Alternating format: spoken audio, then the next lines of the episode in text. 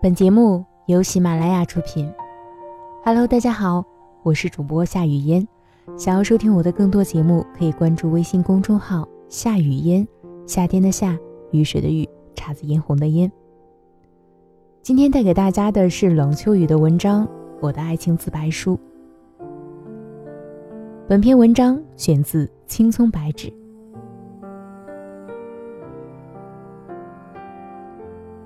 我叫田雨，在我还穿尿不湿、一摇一晃学走路的时候，左勇穿着开裆裤，露出小鸡鸡，已经学会了各种卖萌讨中年妇女开心，骗他们的东西吃。再大一点的时候，我上了幼儿园，每天除了哭鼻子还是哭鼻子。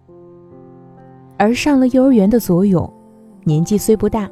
却已经会编织各种恐怖故事吓女生，然后自己充当英雄，获得妹妹们的欢心。当然，这些都是后来我听别人说的，因为一直到小学毕业以前，我都不认识这个叫左勇的人。我与他相识是在我们出生的十二年后，也就是。我们步入中学的第一天，左勇是我的同桌，一个成绩优秀的男孩。听说他以全市第二的成绩考入我们学校，但是我没想到全市成绩第二的人会成为我的同桌。我成绩一般，所以即使我跟左勇做了同桌，也始终提不起勇气跟他说话。我唯一的爱好就是画画，整天在本子上到处涂鸦。有个秘密，左勇一直不知道。跟他同桌的日子里，我每天都会画一幅跟他有关的画。画册的名字叫“此时”，每一幅画下面都有我精心配上去的文字。初中的三年。我们一直都是友好、相敬如宾的好同桌，从没吵过架，当然也很少说话，只是我偶尔上课的时候会偷偷的瞄他几眼。后来到了分科的时候，他忽然开口问我：“喂，你选文科还是选理科？”对，他一直是这么称呼我，“喂。”这几年里。他几乎很少直接叫我的名字。文科，我怯怯地说，然后我犹豫了一下，问：“啊，你呢？”不等他回答，我又自嘲的一笑，说：“ 像你这样聪明又能干的孩子，当然是选理科了。”可到了分班的时候，我坐进了理科的教室。我找遍了三个理科班，可是却没有左勇的身影。最后才知道，他竟然报了文科。我胆怯的到文科班去找他，却在走廊里遇到了他。他脚步有些匆忙，看到我的时候，张口就问：“哎，你不是说你报文科的吗？”我。我涨得满脸通红。跟你做了那么多年同桌，忽然之间没了，感觉不习惯，所以……他嘿嘿一笑说：“ 我也是，还是跟你做同桌好。”嗯，可是现在……嗯，没关系啊，我去跟老师说，再转回理科班。后来，他也劝我转回文科班去，毕竟理科这种复杂的东西不适合我，而我也肯定跟不上。可是我还是固执的留在了理科班，哪怕是最后一名，我也不想跟左勇分开。高中三年，同学们偷偷摸摸谈起恋爱，也有朋友问我是不是跟他在谈恋爱，我只是红着脸不断的摇头，而他。也从未开口向我表白过。我是喜欢他，可是却从没有奢望能够与他在一起。为了跟上左勇的步伐，每天我都很努力的学习。我花在学习上的时间是别人的两倍，因为我不想高中毕业后就跟他分开。可是到底还是没有跟上他的步伐。左勇考进了清华，而我虽然也来到了北京，分数线却离清华似乎有一万光年的距离。到学校看考分的那天，我哭得很伤心。左勇的手忽然就落到我的身上，轻轻地抚摸着我后背，安慰着我：“干嘛哭得那么伤心？”我抬起头，倔强地看着他说：“妈，我我我是替你高兴。我知道你一直的梦想就是考进清华，现在你终于实现了。你呢？你的理想实现了吗？”我忽然一愣，我的理想。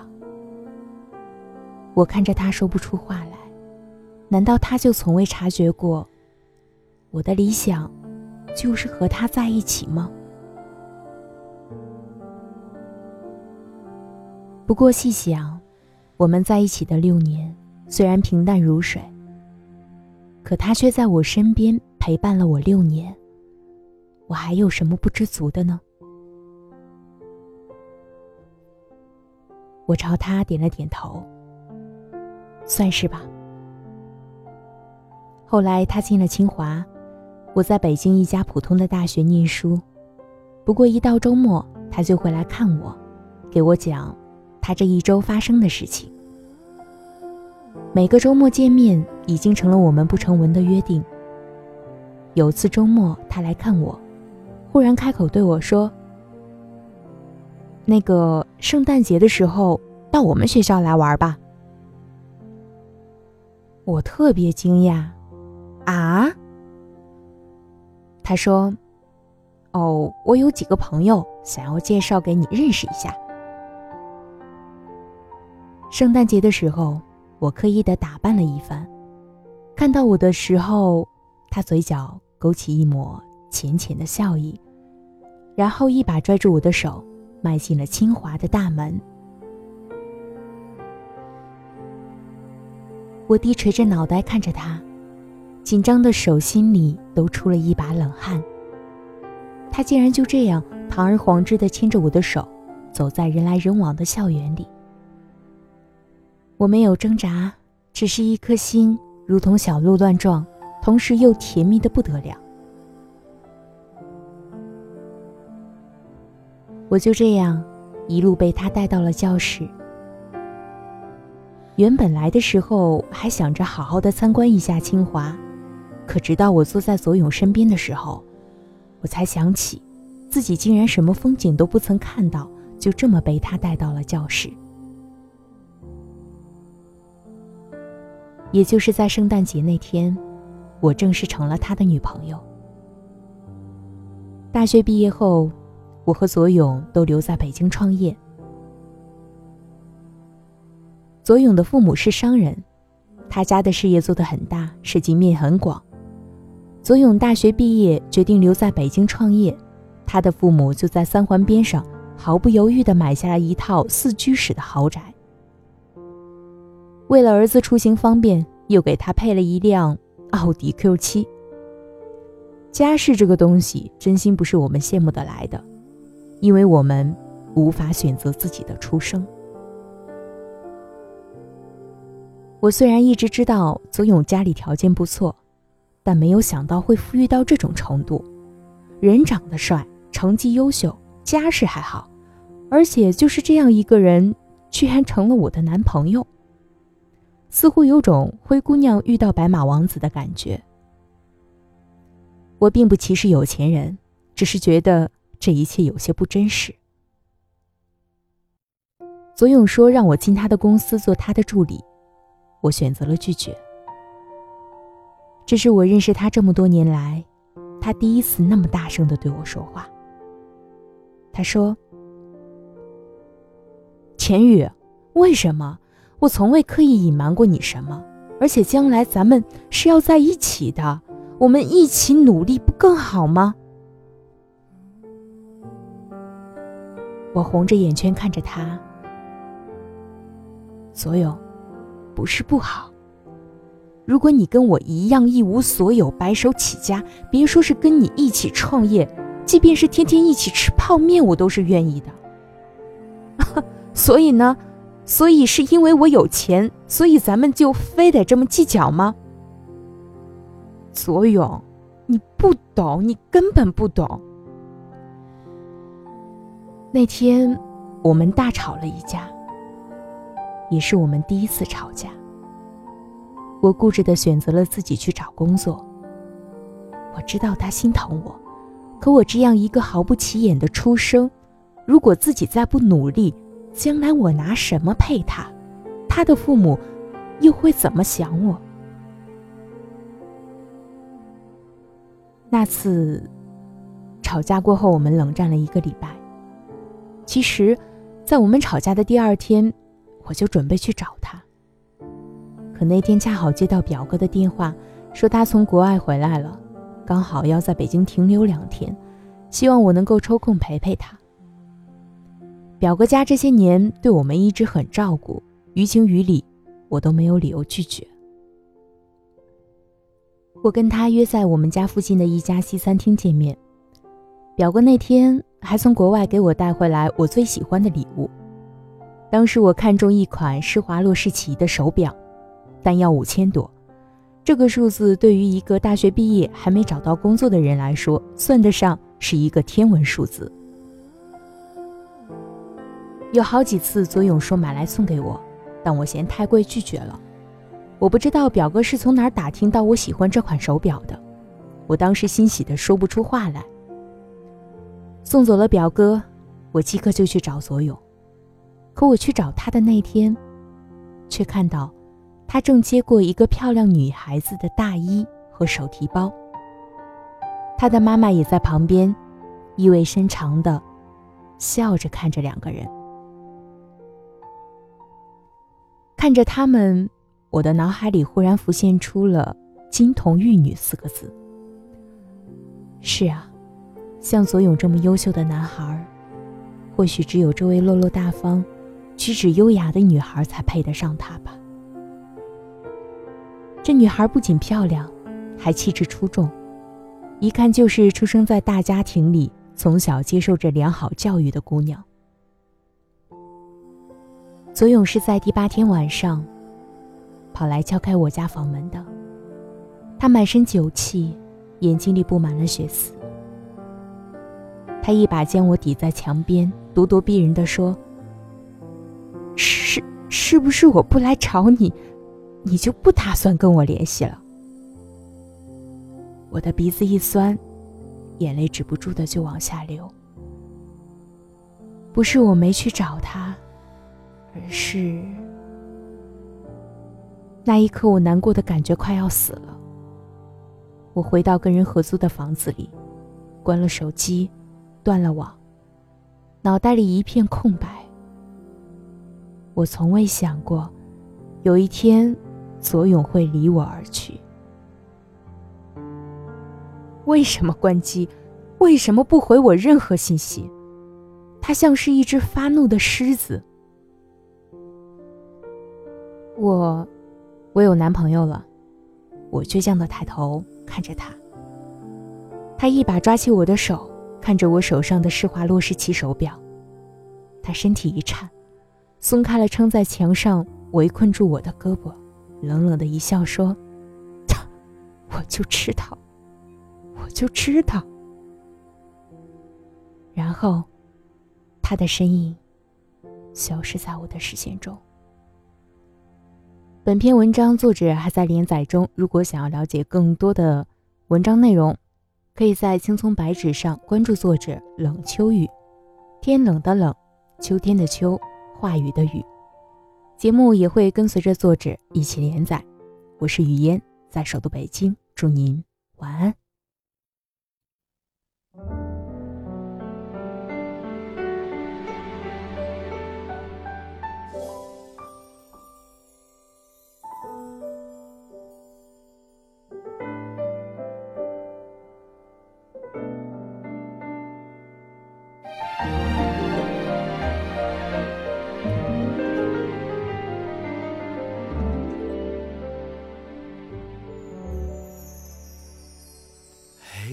中你的眼睛宛如星，那是我久违不忘的温馨。一瞬眼光的接近，漫不经心，你永远住在我的心。能不能闭上眼，有你睁开眼，让幸福降临，一阵相思的梦，唱一首你爱的歌，回到我们的风景，一颗为你明明的心。唱起我们一段爱情，在每一个夜晚循环在上映。你永远是我的曾经，一颗为你命名的心，在银河泛舟里穿行。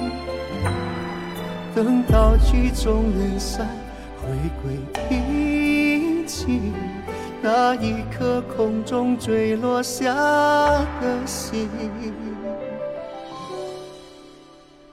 到底为谁燃起？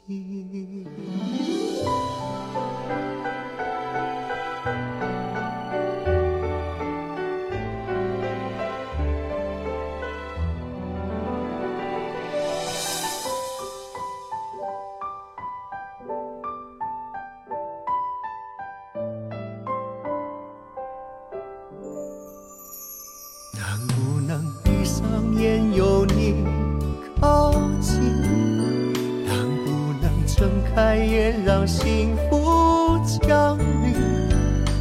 一阵相思的梦，唱一首你爱的歌，回到我们的风景，一颗为你。的心，唱起我们一段爱情，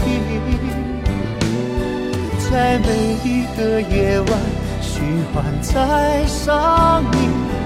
你永远是我的曾经，一颗为你明明的心，在银河泛舟里穿行。到曲终人散，回归平静，那一颗空中坠落下的心，到底为谁燃尽？